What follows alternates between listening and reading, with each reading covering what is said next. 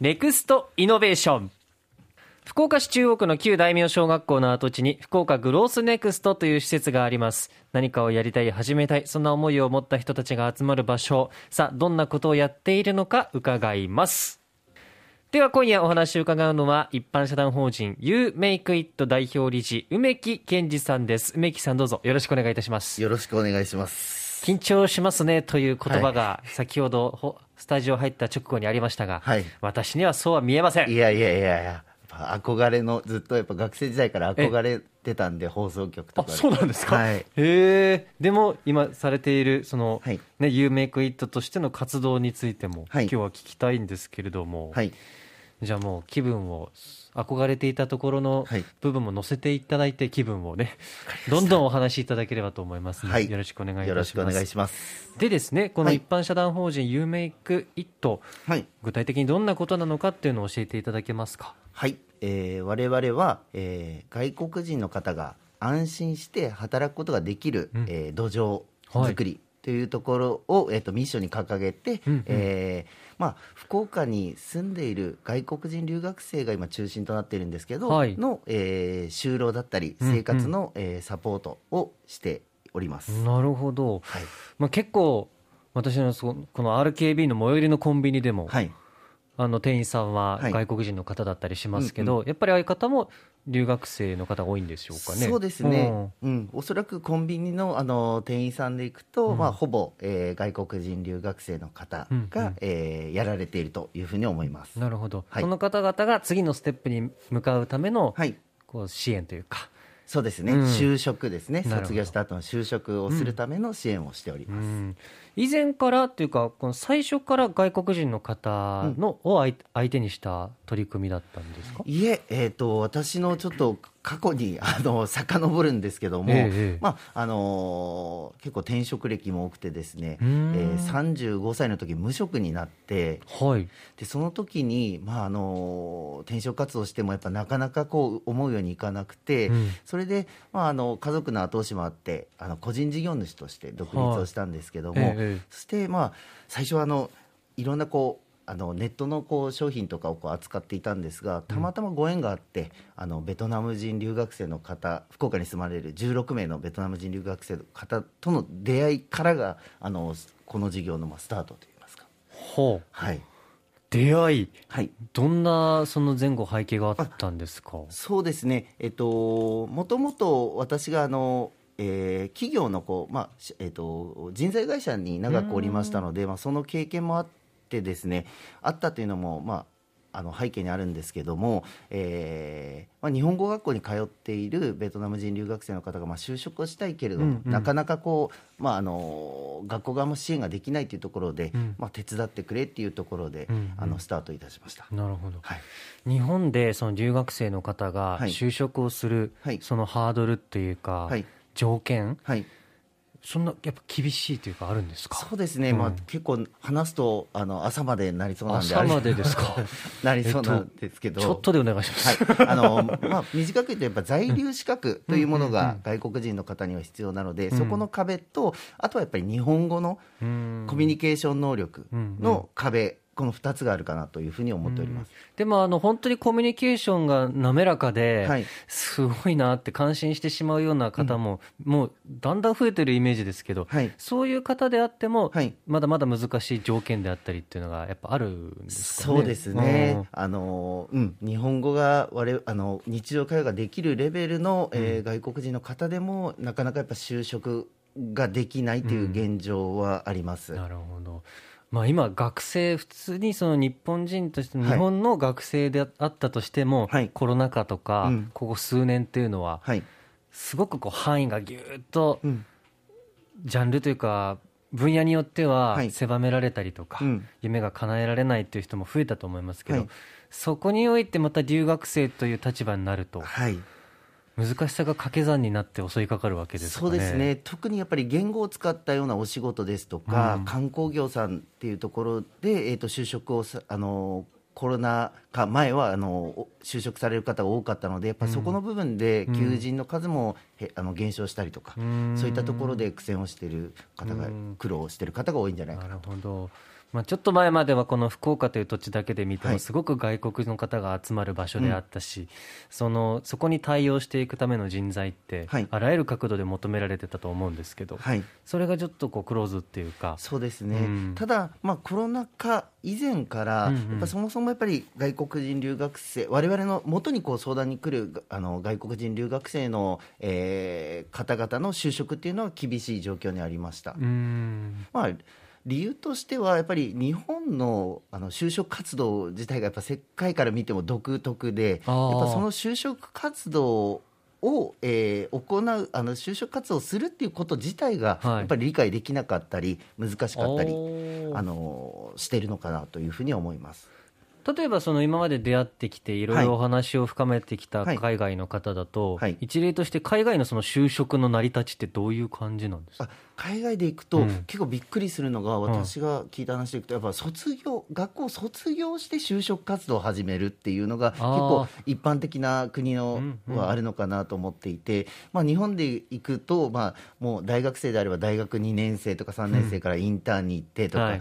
あのその後まあ大学4年生になってまあ就職ナビとか使ってうんうん。活動するとか。うんうんいうところだったり、あとエントリー数もはい。私もですけど、当時は、えー100社、200社エントリーしてたんですけど、それが結構驚かれますよあね。あなるほど。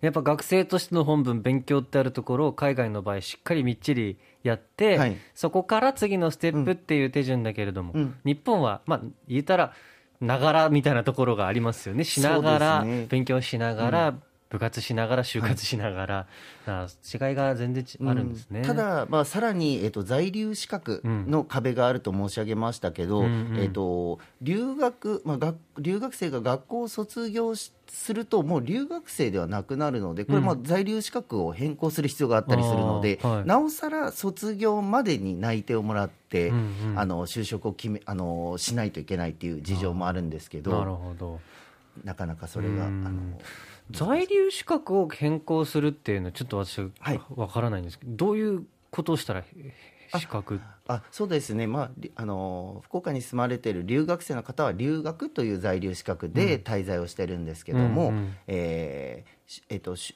就労にか、まあ、関わる在留資格がいくつかあって、うんうんうん。えー内会社から内定をもらって、はい。あの入国管理局に、うんうん。あの変更申請をするというような手順があってですね。うんうん。じゃあまずそこのし企業との結びつきをしないと内定をもらわないわけですよね。っていうとこですね。なるほど。はい。そ就職、まあ、難しい状況とかいろんなこう文化の違いというのははい。よく分かったんですけど、この有名クイットとしてはどういう支援をはい。こう今されているんでしょうか？えー今はあのまあ今お話ししたようなこう就就職活動のやり方うん。みたいなところを、まあ、外国人の方に無料で支援をしたりとか、うん。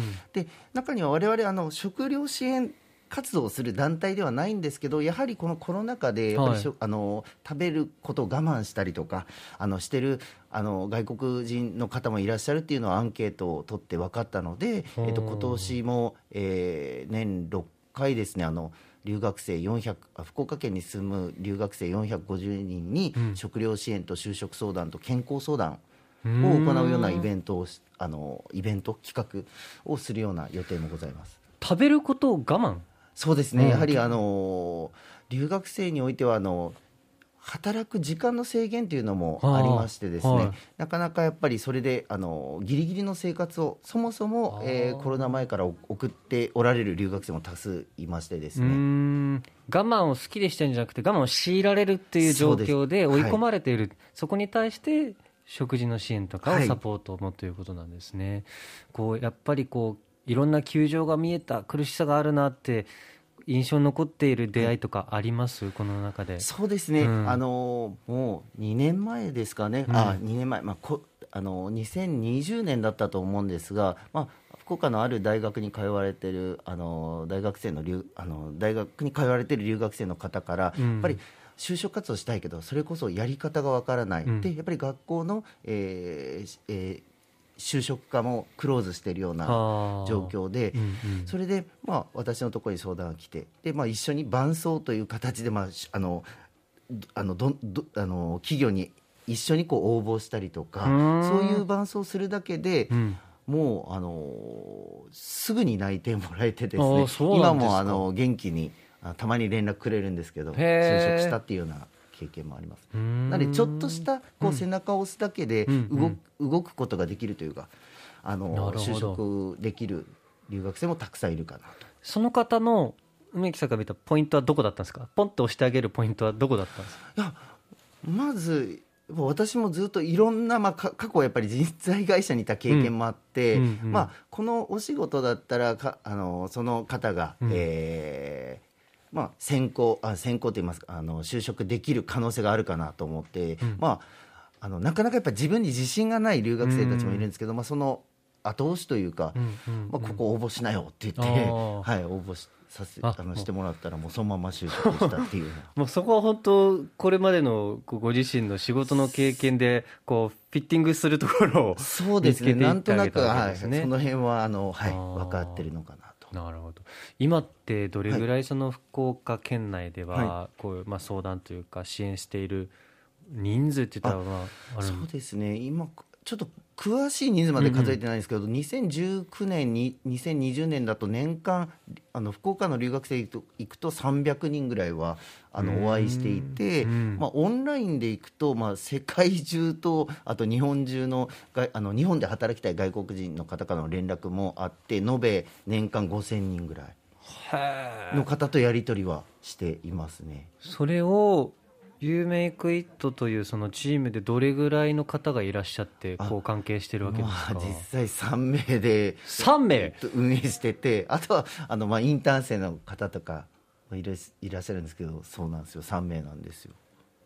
あの3名か全然よ僕がじ体験したわけでもないですけど、はい。絶対足りないですよね。あそうですね、え。なので、やっぱりあの僕らだけでは限界があるので、やっぱりあの活動を理解してくれる方々うん。からもお声掛けいただいているので、一緒にこう、うん。伴走し合えたり、なんでしょうあの食料支援でもよく考えるんですけどそう危機危機になる前に、あうんの相談できる、あの地域住民の方がそばに一人でもいたらなというふうには思うので、そういう活動っていうのもしてますね。なるほど、はい。何かこうそこにうーんそのお仲間の中でこういうスキルが絶対必要なんですっていうところは求めるものとか逆にああるんですか？あいや、えー、と就労支援に関しましては、う間違いなくやっぱ在留資格の知識が最低限は必要かなとは思っております。うーん。ただ、あとはあのないかなでもなんかそのそばにいる感覚でこう、まあ、3人じゃなくてもっと人数がいたらいろんな人がもっといろんな国からもっと入ってくる今後になるだろうし、はい。サポートできる人が増えれば幸せになる外国の方も増えるってことですよね きっとね。そうですね、うん。何かあった時にこうすぐに相談できるというか、うん。ねえ。信頼できる人がそばにいてくれれば住みやすい街にもっとなるんじゃないかなと思います。いや3人、まあ、そういったところも含めてですけれども、まあ、今もその実績もありながら今後はどのようになっていったらいいなっていう思いがあります。僕らのミッションとしてはあその外国人の方と、まあうん。あのまあ、福岡だったり日本に住まれている日本人の方が、まあ、お互いがこう歩み寄れるようなうんうん。社会になればなと思っていて、うん。その結果我々の、まあ、ビジョンでもあるんですけどあの外国人の方だけではなく、まあ、全ての人にとって、うんえー優しい社会に、まあ、外国人の方は住みやすいうんうん。日本というのは、まあ、全ての人にとって優しい社会だったり世界になるんじゃないかなと思っているので、うんそういう世界を作りたいというふうに思っております。なるほど。まあ普段よくしていただくな愛想のいい方だなって思って何気なく接しているコンビニの店員さんであったり私も先ほど言ってきましたけれども、実はそういった方の先がちょっと悩みがあったりするって思うとやっぱちょっとこう、うん。一歩踏み出したくなるような気持ちにも私もなりますしなんかそういうのを知っていただければまた違ってきそうですね。そうですね、ん。ちょっと一言だけこうかあの声かけたり、うんうん。あのその方のあのあの母国の話でもひ一つでも知ってる知識とかあったらちょっと声かけてみるとすごいなんかうん。喜んでお話ししてくれるっていうのかなというふうに思いますね。うん。まあ、でもはい。ね、側面見ると本当リアルな課題でもあるということですからここはやっぱり一緒になって、まあ、学生も含めて考えていくポイントにもなるでしょうしね、はい。ここはえーしっかりと捉えるものだなというふうに感じました、えー今日このネクストイノベーション出演いただきましたのは一般社団法人 You Make It 代表理事梅木健二さんでした。どうもありがとうございました。ありがとうございました。